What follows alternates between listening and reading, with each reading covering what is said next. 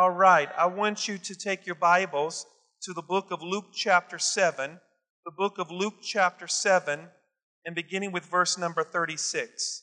The book of Luke chapter seven, beginning with verse number thirty-six. Luke chapter seven, verse number thirty-six. Then one of the Pharisees asked him to eat with him, and he went to the Pharisee's house and sat down to eat. And behold, a woman in the city who was a sinner. When she knew that Jesus sat at the table with the Pharisee's house, she brought an alabaster flask of fragrant oil and stood at his feet behind him, weeping. She began to wipe, began to wash his feet with her tears and wiped them with the hair of her head.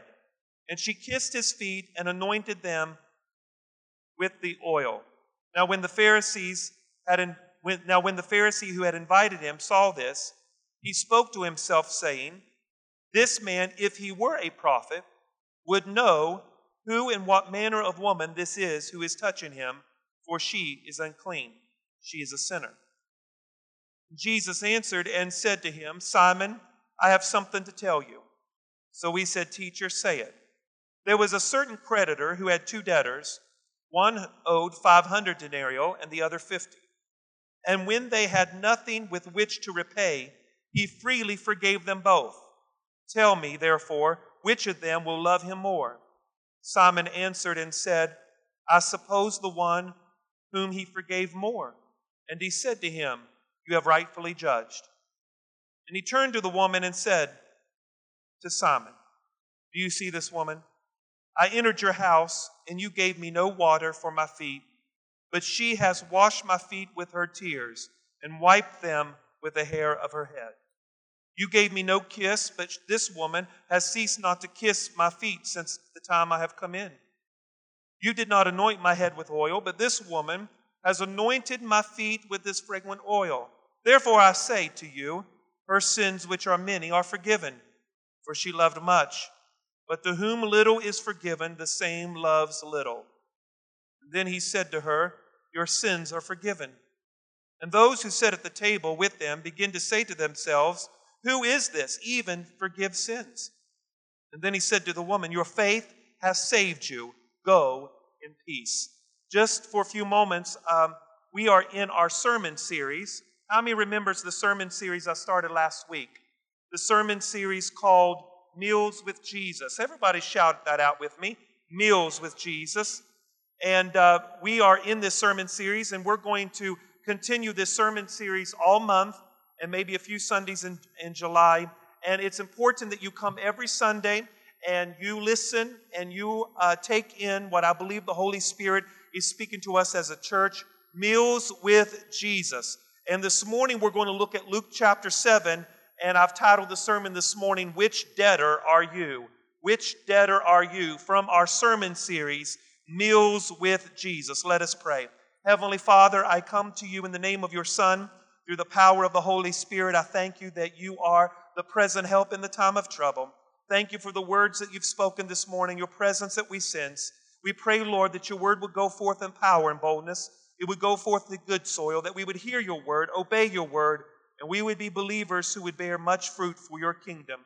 Lord, we give you praise and give you glory. And everyone shouted a great big amen. So I said a few moments ago, I'm continuing my sermon series on Meals with Jesus. Throughout the book of Luke, we are going to look at the occasions where Jesus had a meal with somebody or a group of people.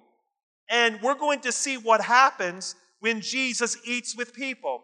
It is interesting what happens when Jesus begins to eat with people at the table. Many spectacular things happen. People's lives are changed. People are transformed, all because Jesus was invited to a dinner table and their lives were changed. Do you know that in the book of Acts, or excuse me, in the book of Luke, all throughout the book of Luke, Jesus is eating a lot. Now, how many would raise your hand this morning and agree with the preacher? We all love to eat. Raise your hand. There is not one person in this building that we don't like to eat. We all love to eat. And guess what? Jesus is not only God, but Jesus is man too. and Jesus had an appetite. And throughout the book of Luke, Jesus is eating a lot. Everybody shout real loud, Jesus ate a lot. In Luke chapter five, in Luke chapter five, remember we dealt with this last week, Luke chapter five, Jesus ate with tax collectors. Luke chapter seven, we are looking at it today. He's eating at the house of Simon. Luke chapter nine, he feeds five thousand people. Luke chapter ten, he eats at the house of Mary and Martha. Luke chapter eleven, Jesus condemns a Pharisee of the law at a table while they're eating. Luke chapter fourteen, Jesus is invited to the meal, and at the meal in Luke fourteen, he tells the people at the meal that we should invite the poor to the table. Luke chapter nineteen, Jesus invites himself to Zacchaeus' house for dinner. Luke chapter twenty-two, Jesus institutes the Last Supper. Luke chapter twenty-four, the risen Savior eats with his disciples on the way to Emmaus, and then at the end of the chapter, he cooks breakfast for them at the Sea of Galilee. Over and over in the book of Luke, Jesus is eating a lot, and every occasion where Jesus is eating, somebody's life is changed. Somebody's life is transformed. Somebody's life is changed, all because Jesus ate a meal with these people. Somebody said it like this in the book of Luke, Jesus is either going to a meal, he's either at a meal, or he's coming home from a meal. Jesus in the book of Luke is fellowshipping a lot uh, in the book of Luke. Something happens when Jesus eats with people. And let me propose this question to you, ladies and gentlemen. Is it possible that something could happen when you eat with people? Is it possible that something spiritual could happen when you sit down at the table and you eat with people? You see, do you know that it, according to experts, we spend sixty-seven minutes a day eating, sixty-seven minutes a day eating. We spend over thirty-eight thousand hours in a lifetime eating, and then we eat thirty-five tons of food in a lifetime. We eat a lot. We are a feasting society. There is a restaurant on every corner. But yet, it seems as though, although we are a feasting society, although we love to eat and we get together, I'm not sure if there's much connection going on at the dinner table. We are a society that plays with our cell phones while we're eating at the table with one another.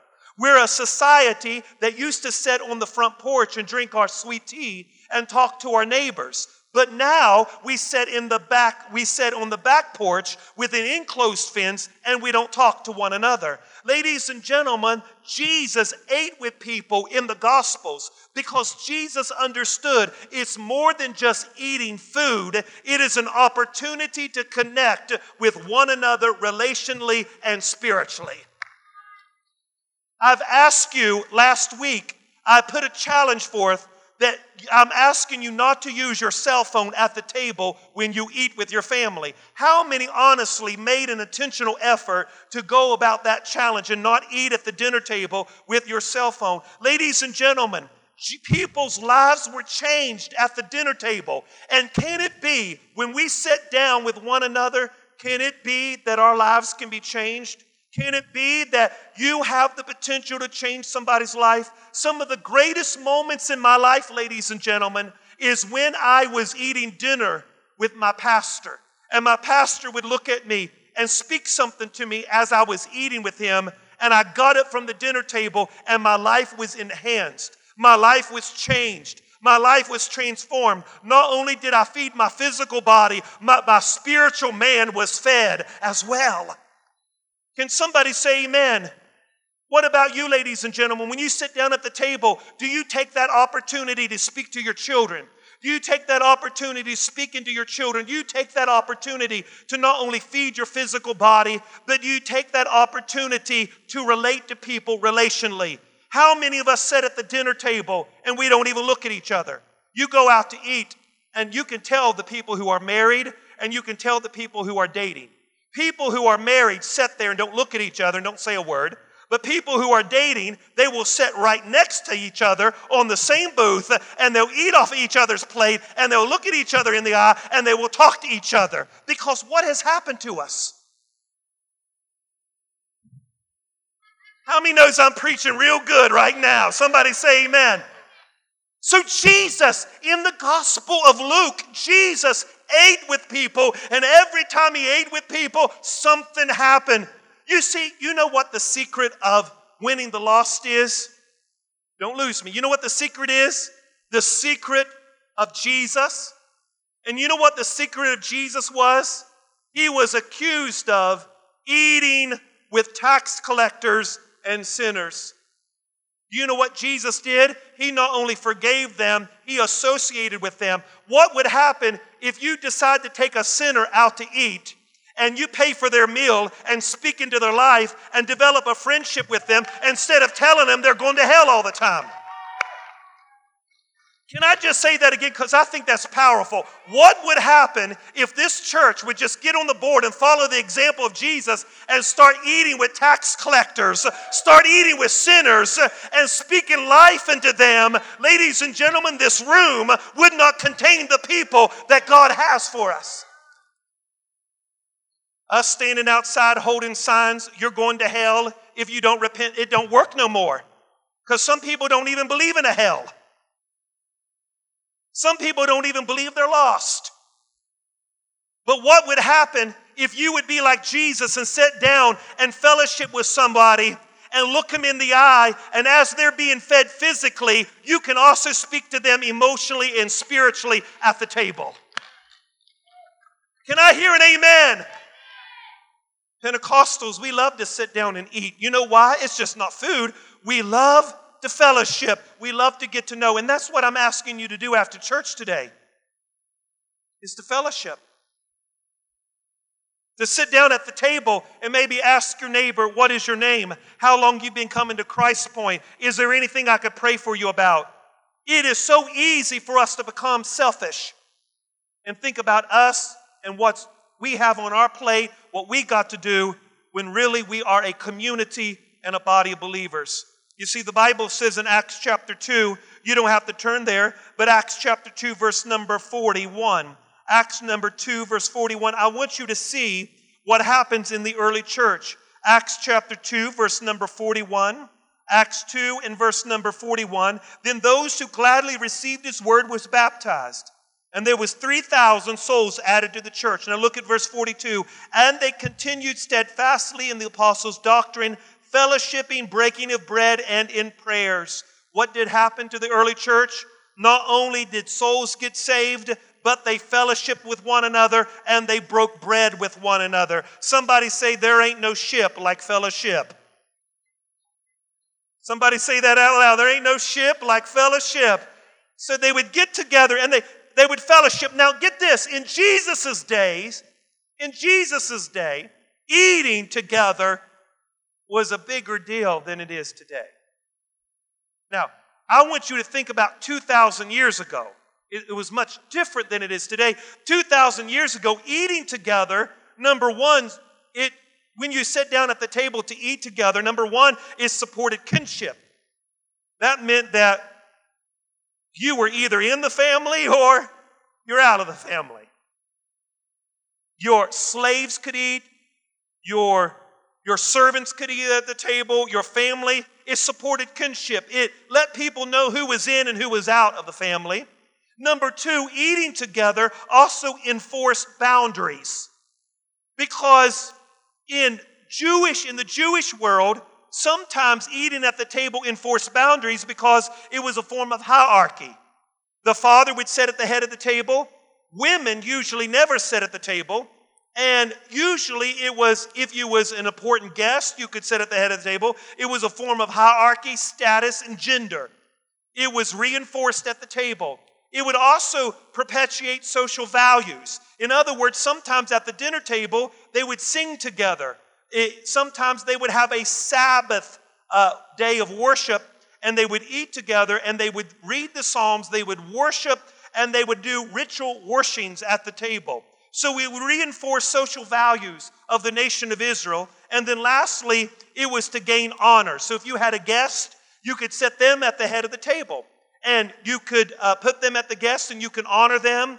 And they could serve, they would serve them food, and your guests would feel honored because they would sit at the head of the table. Well, guess what, ladies and gentlemen?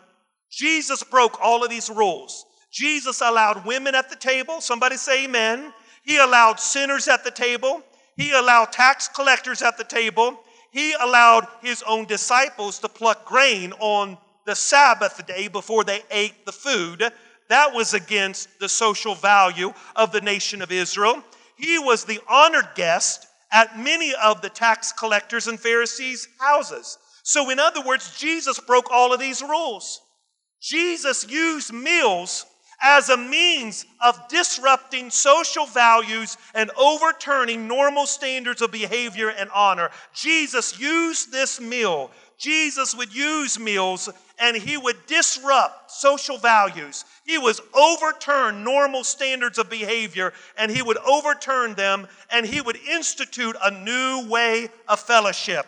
Jesus did not, Jesus did not go against, uh, Jesus did not isolate himself from sinners. He ate with sinners. Jesus did not isolate himself from tax collectors. He ate with tax collectors. Jesus broke all of the rules and he sat down with women. He treated women as equal with men and men with women. He let them both sit down at the table. He associated himself with the outcast and those who were the outcast of the society. That is why when we come to the table of the Lord, the rich is welcome, the poor is welcome, men are welcome, women are welcome, because Because the table of the Lord is a sign of fellowship with the creator of the world.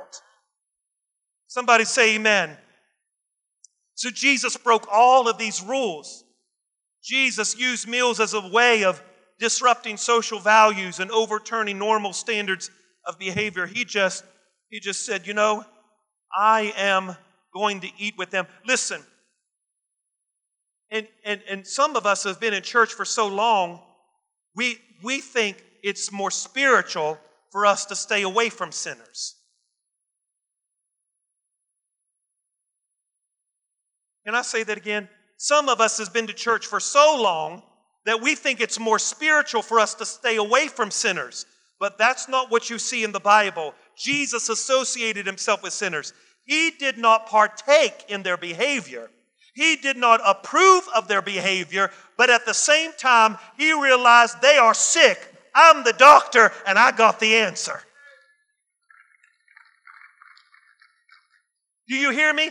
In other words, he made contact without contamination.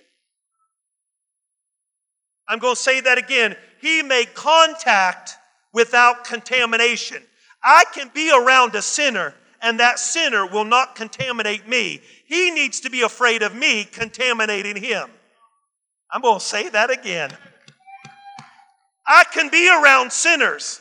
I have no fear of them contaminating me, but they better have the fear that whatever's on me is going to jump off of me and jump on them. Hallelujah. What kind of culture, what kind of church have we developed? That we hide behind the walls of the church and use our crucifix. Stay away from me, sinner.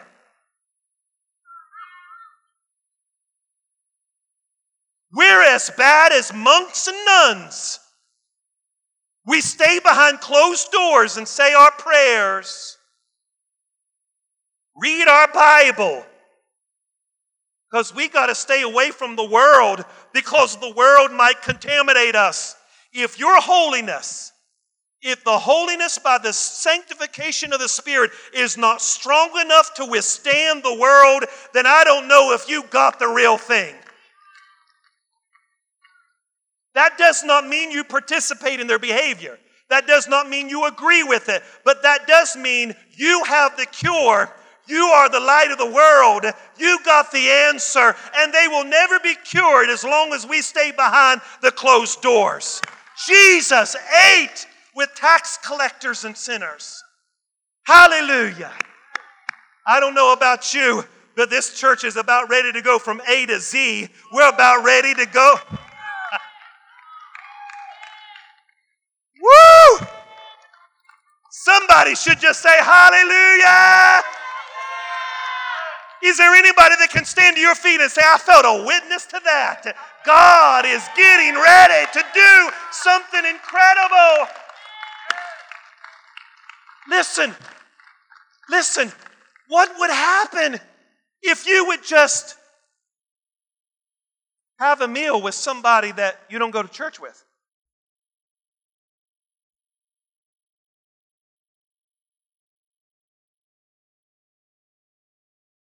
Am I right about it? Jesus had a meal. And that meal changed people's lives forever. I remember last year I went home to see my mom, and I took my brother out to eat and his girlfriend. And so we're sitting there, and, you know, he's not a believer. So, you know, I'm sitting there, and the whole time I'm sitting there, I'm speaking life to him. And he's just moving the, the menu everywhere and all nervous. And, and I'm just speaking life. Talking about how good God is, and talking about how God can change your life. And he's just looking at the menu here and looking at his girlfriend. Baby, what do you want to eat? I said, well, I'm just going to keep on keeping on. You see, you don't know the potential that you have when you just invest your life into some. Some of you got brand, some of you got nice homes. Are you using it for ministry? God gave you that house. And if all you're doing is just sleeping and eating there, why don't you open your house up and invite somebody that don't know Jesus and lay a spread right there in the kitchen? Pull the chair up and say, just sit right here. I got a story to tell you today. What would happen? And we spend our whole life not realizing that you can do more for God than what you're doing. You think, you see, you can't be like Sister Linda and go to Guatemala, but you can open your house up and feed somebody and speak into their life. That was so good. Can I say that again? And you all just fake it like you like it. So it gives me, is that all right? We can't be like Sister Linda and go across the seas, some of us, but we all have a home we can open up.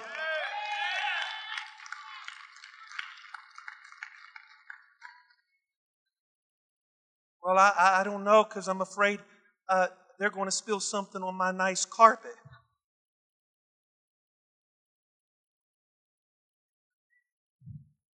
Well, this is some good preaching. Y'all out there tonight? Are y'all okay today? You see, I'm giving it all to you right now. Since you ain't coming back tonight, I'm just giving it all right now. Is that all right? Look to your neighbor and say, I really know it's for you because I already got it last week. So just go ahead and say it. I got the point last week. So, look, everybody look up here. It's interesting. I, you know, when I read the Bible, when I read the Bible, I see patterns in the Bible. You see? And we just read the story in Luke seven, right? Is that right? Before the story, somebody shout, before the story, do you see what happens? In Luke seven, let just everybody look up here. Luke seven, verse one, you can't see this, but I'm illustrating something to you. Luke seven, that's the beginning of the chapter, okay? Luke seven, Jesus heals a centurion's servant. He heals somebody that's sick. So verses one through eleven, verses one through ten, Jesus has power over disease. So he heals somebody sick. And then in verses eleven through seventeen, Jesus raises somebody from the dead. So not only does Jesus have power over disease, but Jesus has power over death. Now look at verses eighteen through number thirty-five. Jesus is speaking about John the Baptist, and the disciples were doubting. And the scripture says Jesus reassured them that John the Baptist was a true servant of God, so Jesus had power over doubt. And then the story I just read to you, verse number thirty-six through verses fifty, Jesus has power over sin. So that tells me in just one chapter that no matter what you're going through, whatever you're doubting, Jesus has authority over it today. Amen. Now, let's look at this story. Let's look at this story. This story has three characters in it. Jesus, Simon Peter, excuse me, Simon the Pharisee, excuse me, Simon the Pharisee and the woman of the city. Now, it's a very short story, but a story full of truth. The Bible says that Jesus was invited to the house for supper. Jesus is eating. Everybody shout out, Jesus is eating. Verse number thirty-six, Luke seven thirty-six. Look at it. Luke seven, verse number thirty-six. I want you to see the words here. Then one of the Pharisees asked him to eat with him, and he went to the Pharisee's house and sat down to eat. Jesus is at a religious person's house. Now, I don't know about you, church, but it's going to get really sticky in this story, because Jesus and religious leaders, it don't mix. Jesus is getting ready to sit down to eat at a religious person's house. Now, why would Simon invite Jesus to eat with him? Was he trying to trick Jesus? I don't think so. I think that Simon the Pharisee was probably curious of Jesus. He heard about Jesus. He saw Jesus heal the sick. He saw Jesus raise the dead. And so what does a curious person do? Why don't you come to my house, eat with me, because I would like to get to know you. So Simon the Pharisee invites Jesus over to his house for dinner because this religious leader, he is curious. He wants to know about Jesus. He wants to ask Jesus some more questions. So Jesus is sitting at the table with the religious leader. And can you just see him?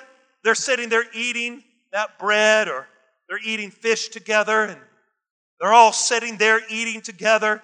And then as they're eating there, can you just imagine? Now, in the Jewish world, tables were like a horseshoe shaped. And they didn't have chairs, so they were leaning upon their elbows. They were leaning upon each other. They're eating, they're fellowshipping. And Simon's house, many believe, that usually a Pharisee's house or a Simon's banquet, it was usually a banquet. It was usually in an open courtyard where people from the city could stand around the courtyard and hear the conversation. It was a form of entertainment. Women were not allowed in, but they could stand outside and listen to the conversation between the Pharisee and Jesus. So it was a form of entertainment. So can you imagine Jesus is eating at the table? He is eating the bread, eating the fish. Let's, let's suppose that's what he's eating.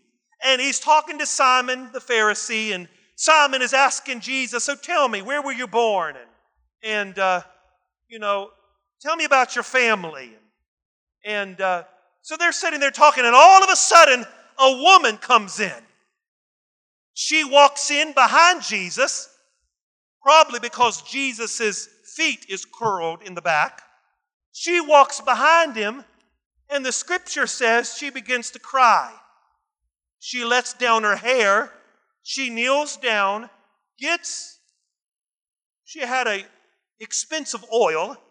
She begins to pour the oil, and she begins to wipe his feet with her hair, and she begins to cry. Begin to use three things: her hair, her tears, and the oil. She's kissing his feet, and she's crying. And all of a sudden, I could just imagine Simon the Pharisee, you know, the religious person, he is sitting there with his arms folded.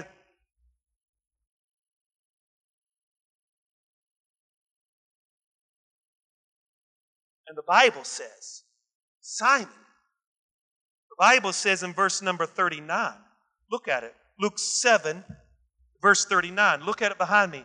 Now when the Pharisee who had invited him saw this, he spoke to himself saying, this man, if he were a prophet, he would know who and what manner of woman this is that's touching him, for she's a sinner. You see, nowhere, church, does Simon verbalize it. Simon thought it. Simon sitting there, he's thinking to himself, I can't believe this woman is a woman of the city, so she's probably a what?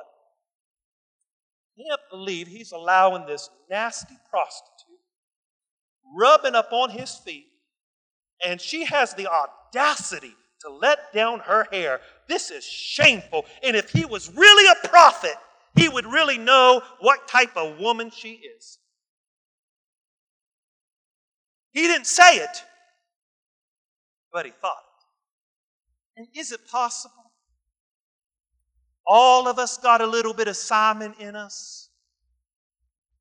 You would never say it, but we sure do think it, don't we? Oh, you would never verbally say, I'm better than he is. I got more education than he does. I've never slept around and acted like that. And I can't believe Pastor Josh would use such a person when I have been faithful and pure and clean and served the church. And he has the, I know what he used to do about three years ago because I got it in a text message. You would never say it, but all of us got that little Simon inside of us. We sit around in a worship service and we think to ourselves, I can't believe they're acting like that. I know what they've been up to.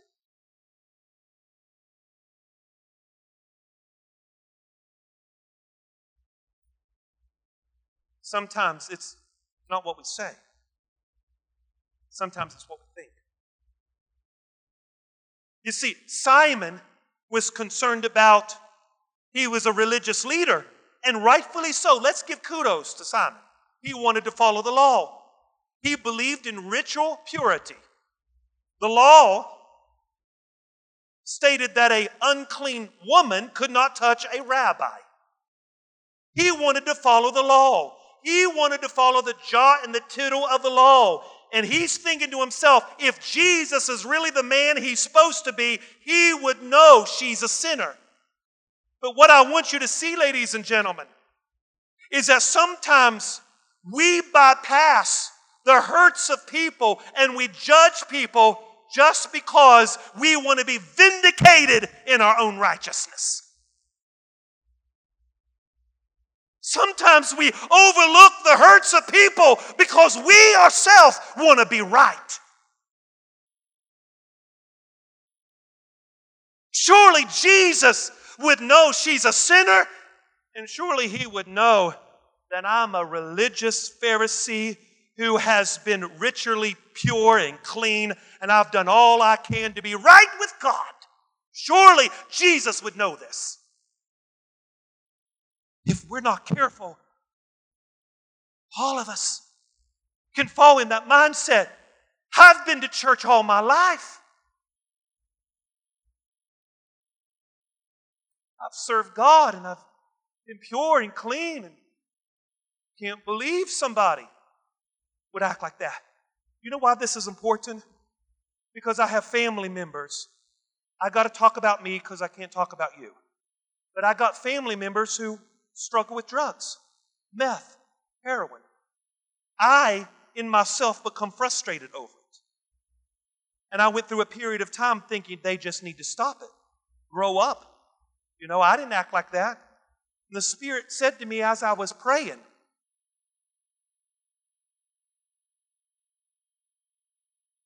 he said, son, you would be in that place too if it wasn't for my hand of protection. You understand what I'm saying? If we're not careful, we would never say it with our mouth. But just like Simon, we have the tendency to think it. You see, Simon, get this, Simon was concerned about being pure. Simon was concerned about nobody unclean should be touching us.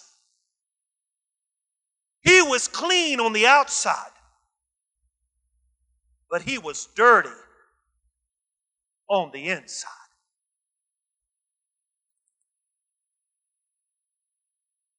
You had this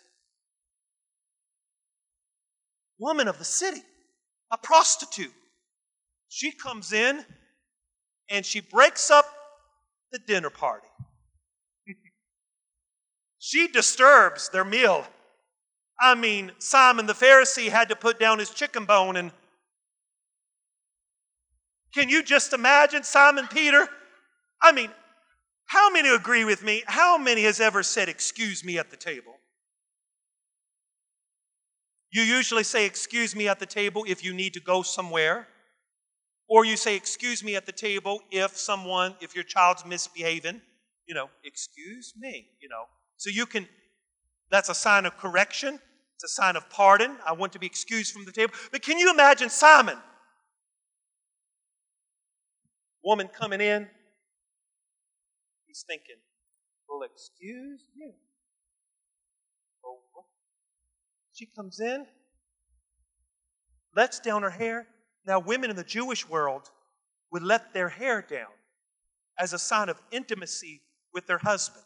You know, according to the tradition of the Jews, that it, it, you could be divorced. Let me read it to you. Some scholars believe that if a woman would let down her hair in public in front of other men, you could divorce her over it. So can you imagine the Pharisee, Simon, the religious leader? She's coming in and she's just letting her hair down. He's instantly thinking, "Well, I know she's nasty. And, and, and, and, you know, she is really coming against the law here. And Jesus needs to wake up and realize what kind of woman she is." She uses her hair, her tears. And I thought about it. Hair, her tears, her perfume.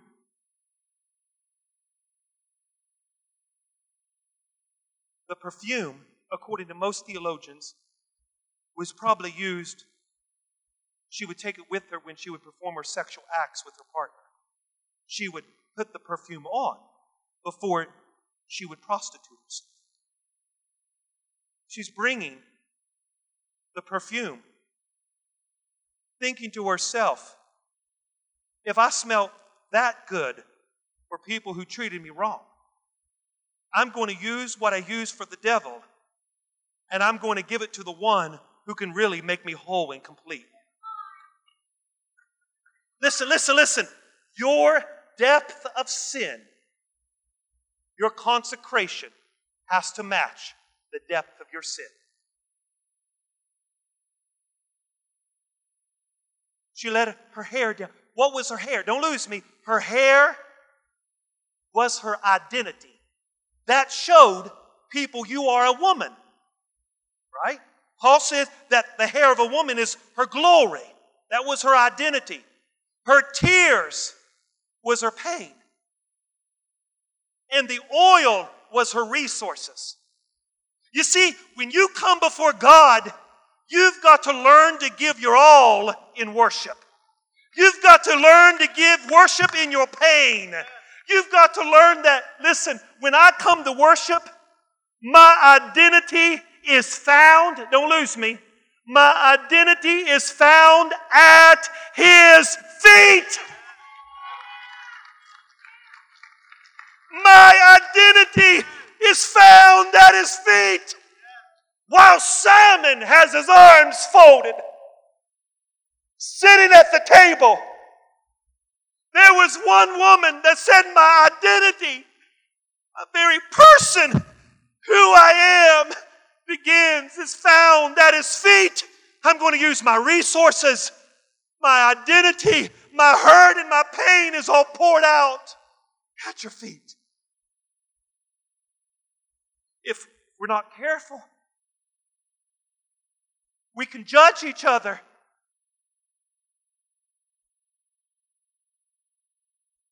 Say, "I don't know why you need to act like that in church, because you don't know my pain." Let's not stick our nose up, start judging people. In order for you to know their praise, you've got to know the depth of their pain.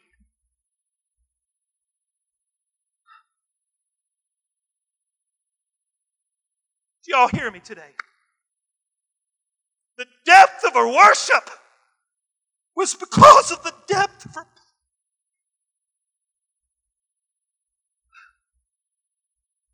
Blesses my heart when I see new converts begin to cry in church and worship, and yet we have those who've been to church for years will sit and complain. They may be even legitimate. What's happened to us? The same God who saves these converts is the same God is moving among our church. Ladies and gentlemen, the depth of your pain should be expressed in the depth of your worship.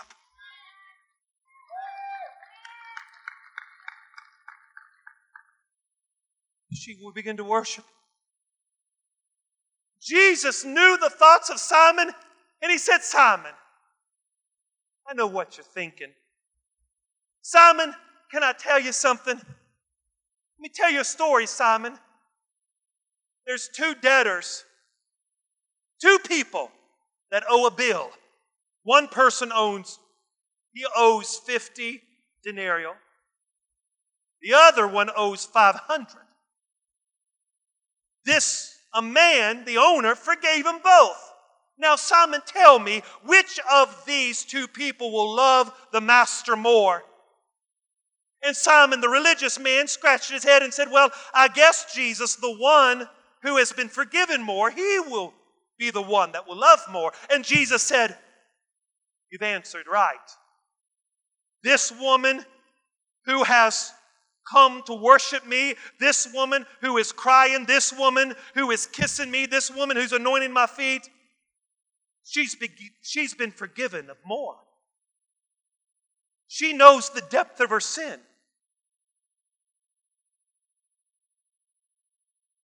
Jesus said, Simon, when I came in your house, you never kissed me. When I came in my house, you never washed my feet.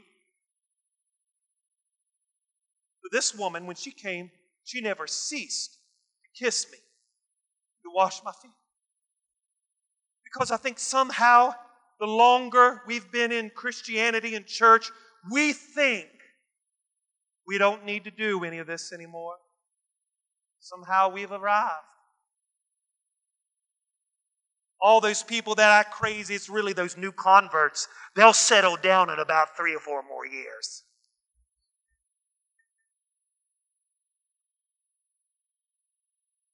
They'll settle down. Now, you don't have to act like me, but I like to get around people who know how to worship. Is there anybody in the building? You've been forgiven of much. And you can't help but to stand and give Him praise and glory and honor because you've been forgiven of much.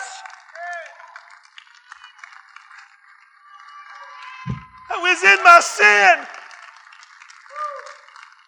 I was in my sin and He's forgiven me.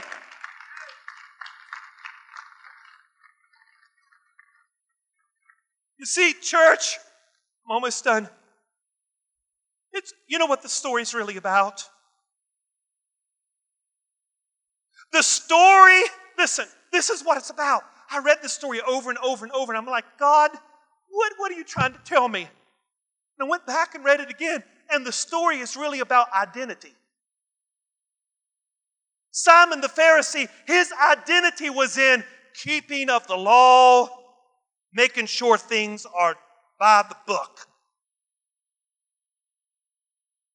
This woman's identity was found at his feet.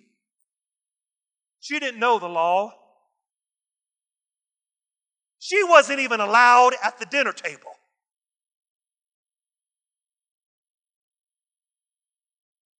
Her identity was found in her forgiveness. Jesus said, go, your, your sins are forgiven.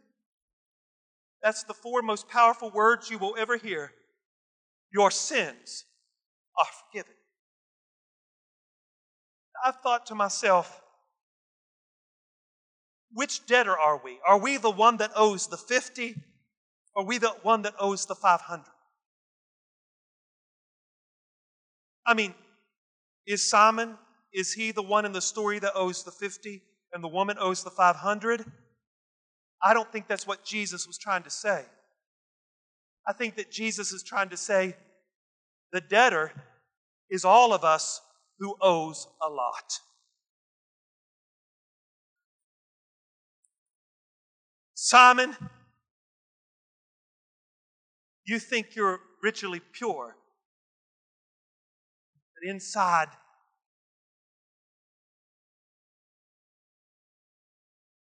not all the way. This woman had nothing to lose. If we can't see ourselves, we can't see ourselves as needing as much forgiveness as the person we can't stand the most, that we don't understand our own power. Can I read that to you again? If we can't see ourselves as needing as much forgiveness as the person who we can't stand the most, then we don't understand our own depravity.